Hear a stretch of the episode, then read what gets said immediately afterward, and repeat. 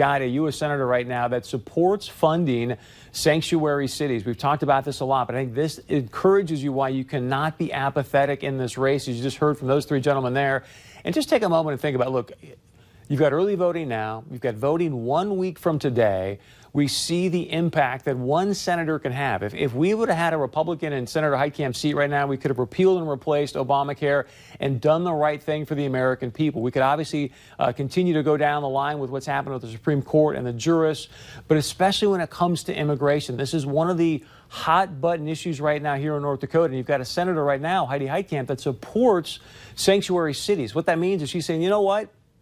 We're going to continue to fund these cities that want to create a sanctuary for illegal immigrants. That, my friends, creates almost a vacuum at the southern border to say, hey, if I can just get into the United States, now I've got these cities that are actual sanctuary places for me as illegals.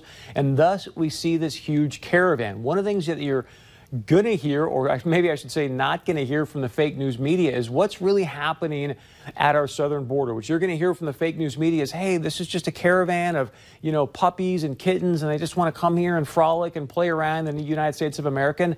Many of the people probably are phenomenal, phenomenal people in this caravan.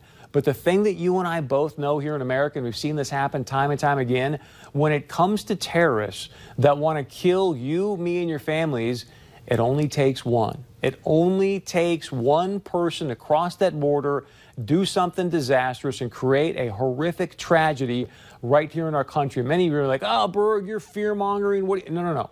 This isn't from me. This is Kirstjen Nielsen. The, the, she's the Secretary of the Department of Homeland Security. She was on Fox News Sunday this past Sunday. And even Chris Wallace was like, look, there's a lot of women, there's a lot of children in this caravan. How can President Trump say, look, I'm going to shut down the border because of a national security issue?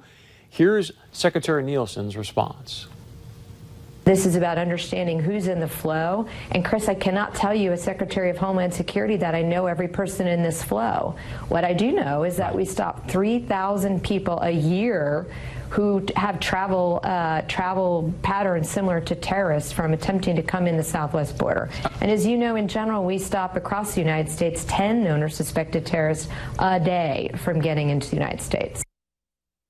10 known suspected terrorists that are at our southern border every single day. Thank God. Thank you to our Border Patrol, our ICE agents that are down there that are protecting you and I, the American people. But those are the stats. And as just mentioned, you and I both know it only takes one to do something really bad to create a horrific tragedy on American people. All right, I'm going to move on.